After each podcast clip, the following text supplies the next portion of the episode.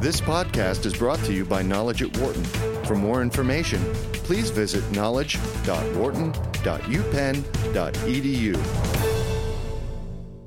Rumors that Facebook or Cisco would buy Skype were proven wrong on Tuesday when Microsoft struck an $8.5 billion deal, its largest ever, to acquire the online voice and video chat service.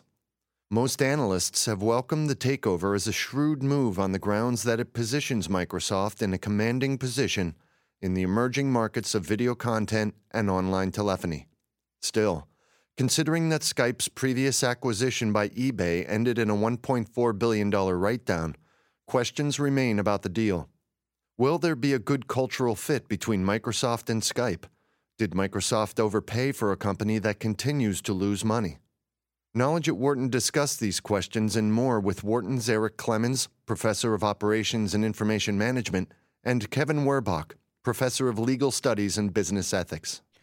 Uh, Eric, thank you so much for joining us today. Thank you for inviting me.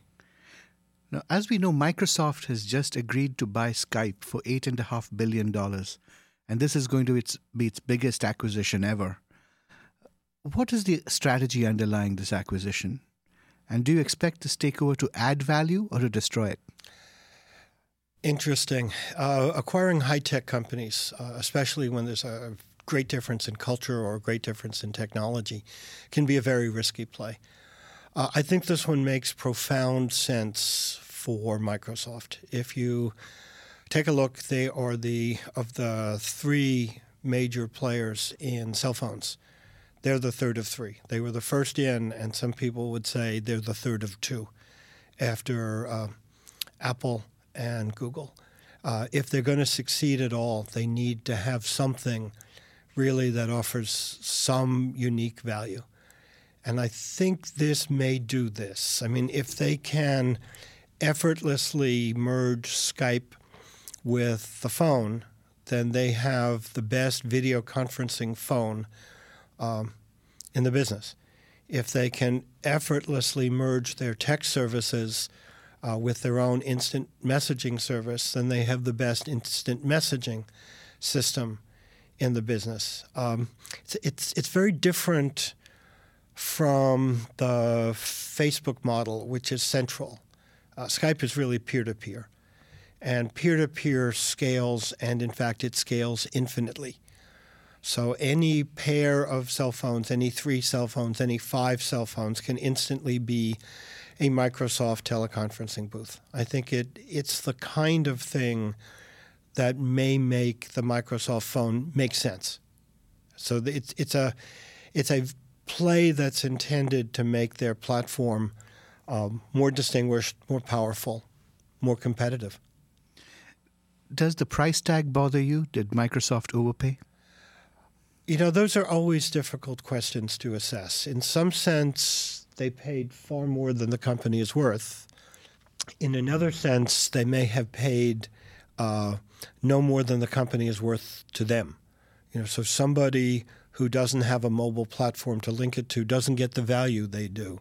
Somebody who already has a dominant mobile platform doesn't get the value they do. If this makes their mobile platform more powerful, more attractive to consumers, more attractive uh, to corporations, then they're really in a position to um, take the last market away from BlackBerry, and they're really in a position to compete more effectively uh, against Android. In which case, uh, in hindsight, eight and a half billion looks like a very intelligent acquisition. So then the question isn't whether the company was worth that to anyone else. It probably wasn't. The question is whether in two years or five years we'll think it was worth that to Microsoft. And at least we know why they thought it might be.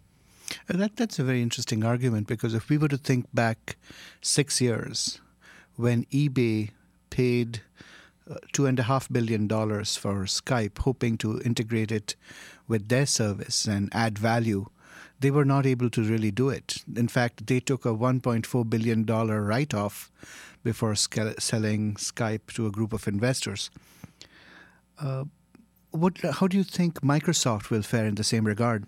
Interesting question, and what I'm going to repeat back is unsupported, or at least unknown to me. I haven't verified this. Sort of industry uh, understanding, uh, with nothing to back this up uh, on my part, is that when um, eBay acquired Skype, they acquired Skype as is, but they didn't really acquire either the intellectual property or the development team. Now, Skype is, an, is a peer to peer instant messaging system. Peer to peer allows a buyer and a seller to completely bypass uh, eBay. If eBay wanted Skype as a commercial infrastructure system, it would have to be modified. If they acquired it without the appropriate intellectual property, without the appropriate intellectual property development team, then it was of no use to them whatsoever. So that's the, again, I can't back this up. I'm sure there are people who can, or at least if it's true, I'm sure there are people who can back this up. Uh, similarly, my experience with, with Microsoft suggests that they're much more experienced in technology acquisition. They've done this before. And my guess is that if, if they want this in order to extend it and integrate it, I'm sure they've acquired the appropriate people and the appropriate intellectual property. It's not to say that they won't have uh, problems. Uh, Microsoft is a very centralized infrastructure, and this is a peer to peer communication system. So there may be technology changes that have to be made. But I think in, in terms of preparation for the for the acquisition, I think they probably did did a thorough job. I think a part of the concern is that even with hundred million customers a month using Skype, uh, the company still loses money. I think they lost seven million dollars last year. Uh, any thoughts on how Microsoft could tweak the business model to change that? You know, it's again, there are different ways of making money. I mean, somebody might argue uh, that Google has hundreds of millions of users, and not one of us pays anything uh, to use Google. There must be something profoundly wrong with their business model. And yet, if you look at their income statement or their balance statement, somehow they're making it work. So my my thought was there are two possibilities. One is that Microsoft would expect to so thoroughly grow uh, Skype's core business that it became profitable. And the other possibility is that this is simply an input into Microsoft's other businesses. It's a way of Microsoft trying to generate um, some form of social network, possibly some commerce based social network, something to, that's just different from Facebook, or alternatively, uh, it's something to leverage the value of the phone itself.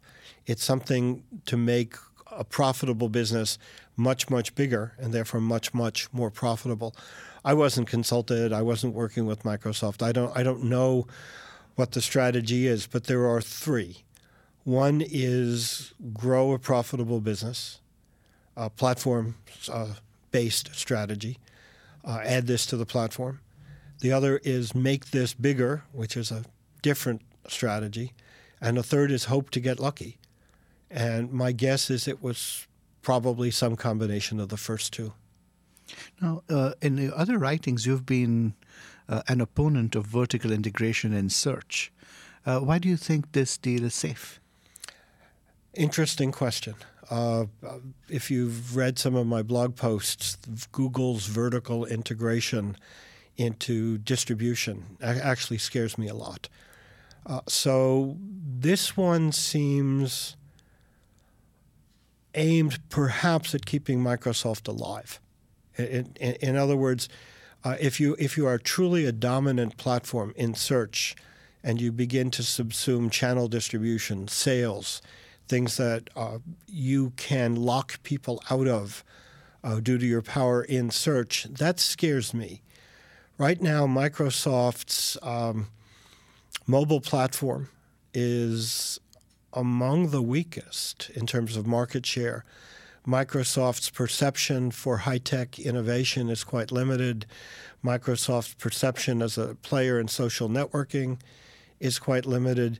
This isn't building on market domination to achieve second and third and fourth order market domination, this may be a very clever attempt at keeping Microsoft alive as a counterbalance to Google, Whereas if Google did it, this could be a way of squeezing out other players and eventually slaughtering them. You've referred a couple of times to Google and Facebook. How do you think this changes the competitive landscape for search and social network? So I'm not sure it changes social networking at all.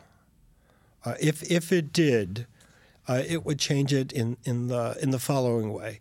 Mostly right now, social networking is about uh, broadcasting.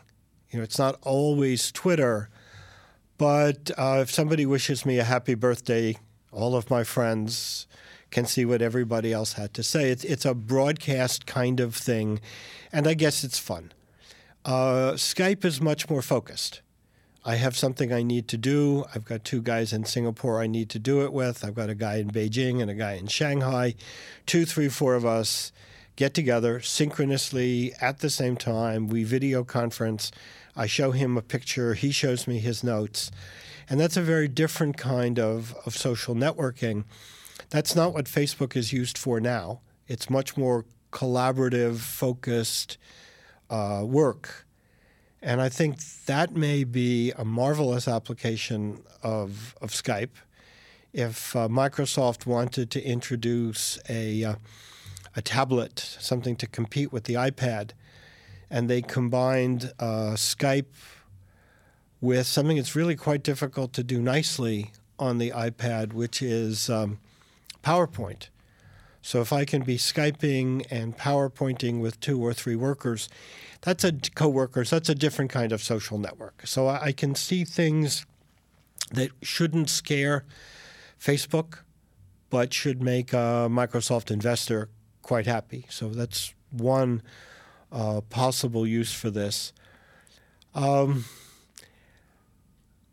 Google probably has nothing to fear from this. Uh, if Microsoft did a wonderful job with this, if they introduced their own MPad and they integrated it with uh, Microsoft software. It's possible that this is the start now of social search. In other words, not who bought top billing, uh, but what did my friends like and dislike? What did my friends give a high five to? What did my friends throw a rotten tomato at? And if it doesn't do that on sort of an individual basis, but an aggregate basis, this might be a way to integrate Bing with, with my friends because I now have my contact list for Skype.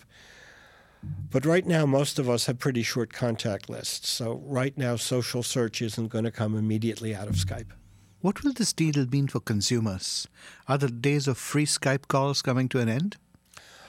You know, I don't I don't see why that should be true. Um, I mean, if we if we think about the way uh, Google operates, m- anytime you can make something free to a consumer, if it makes something else more valuable, it's worth doing. I mean, it's possible that the monetization would involve a per minute surcharge, but it's also possible that if this enables Microsoft to sell tens of millions of more mobile phones and that's tens of millions of more mobile operating systems and tens of millions if they go to an MPad, tens of millions of more copies of PowerPoint. Uh, they don't have to charge consumers for this at all. It can be, as I said, the essential part, the essential start of a new platform strategy. Great.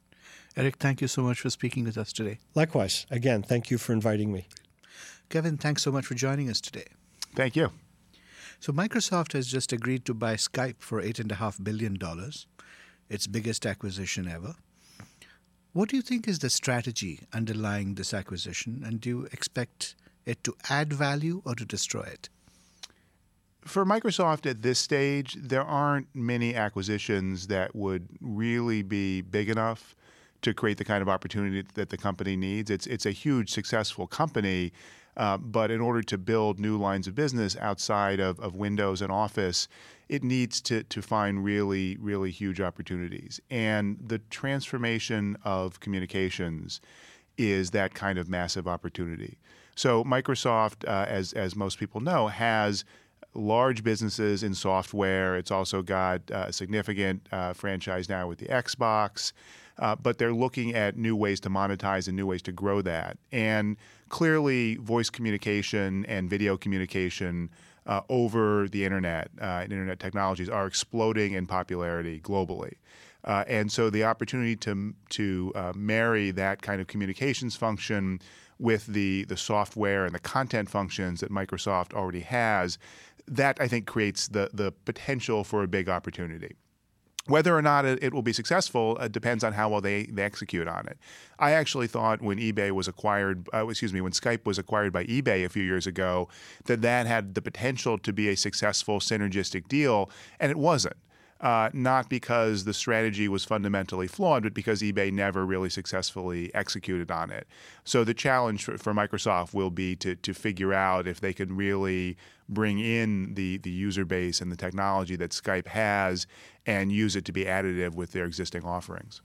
So, what did eBay not do right, and what lessons can Microsoft learn from eBay's failure? Well, one thing eBay did right was they took Skype from what was still at that point a fairly disorganized startup and made it a well-run business that that has scaled in revenue uh, and moving closer to sustained profitability, uh, which is which is not something necessarily easy to do, especially with, with companies where they're turning over from the founders and, and scaling up to, to new new people involved. Uh, but eBay was never successful at deeply integrating the real time communications capabilities of Skype with the eBay auction and commerce and payment offerings. Uh, and I don't know enough uh, internally why that didn't happen. They, they had laid out a roadmap uh, at the time they did the acquisition about click to call and about various opportunities, um, and it, it never really quite panned out.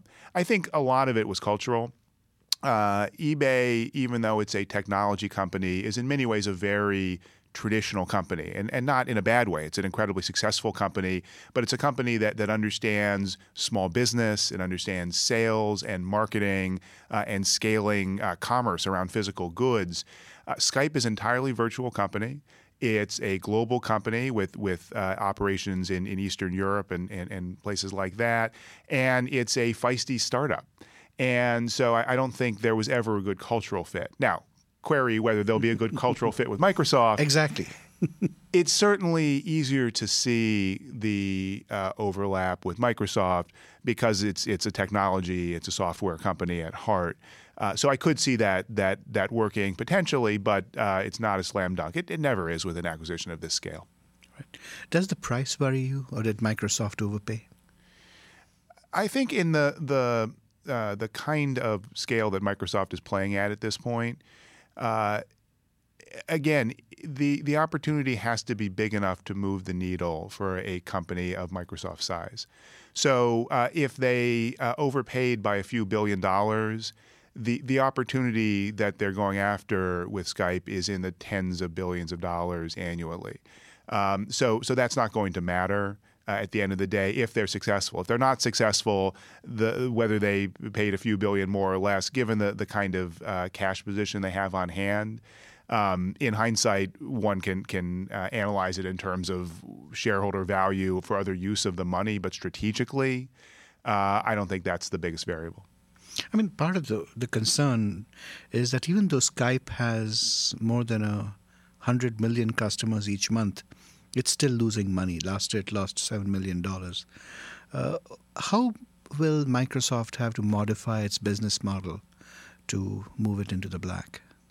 Well, there, there's two ways of looking at that. One is the business model for Skype as Skype. What's the business model for real time IP based communication? And, and there, um, there, there, clearly is revenue. Skype's making close to a billion dollars a year. It's just, as you say, they haven't been profitable. Part of that is scaling, and part of that is the substantial cost that they have to pay the existing telecommunications carriers, uh, typically for the, the last mile of termination globally. Um, the communications industry is ripe for very significant disruption. It's a it's a trillion dollar global industry that's built on legacy infrastructure, legacy business models, legacy regulatory structures. And uh, Skype, because it doesn't have that legacy baggage, uh, is in as good a position as anyone to be one of the successful companies that comes out of that transformation. Now, that doesn't guarantee that it's a successful business, uh, but I think the fact that Skype has the the scale uh, as big as or bigger than any uh, traditional carrier uh, without the encumbrances of those legacy business models, and it gives it an opportunity. Um, in particular, the growth of video, which which is already now something like 40% of usage on Skype, is a big opportunity because uh, it, there, there's more value that can be driven through it. There's more opportunity to do things like advertising. Uh, services that people pay for and so forth. Uh, so I think that's an opportunity. The, the the big opportunity though in this deal for Microsoft is not can they build Skype into a profitable standalone company, though? It's can they find opportunities to inject Skype into everything else they do? Uh, and to uh, create uh, better value propositions that they can then monetize on top of Xbox, on top of their their cloud-based software offerings, on top of, of Bing, uh, and so forth. And uh, we'll see. I, I, don't know exactly how they're going to do that, but but those are massive revenue-generating platforms where one could certainly see the potential that adding in those real-time voice and video components would be significantly additive uh, from a financial standpoint.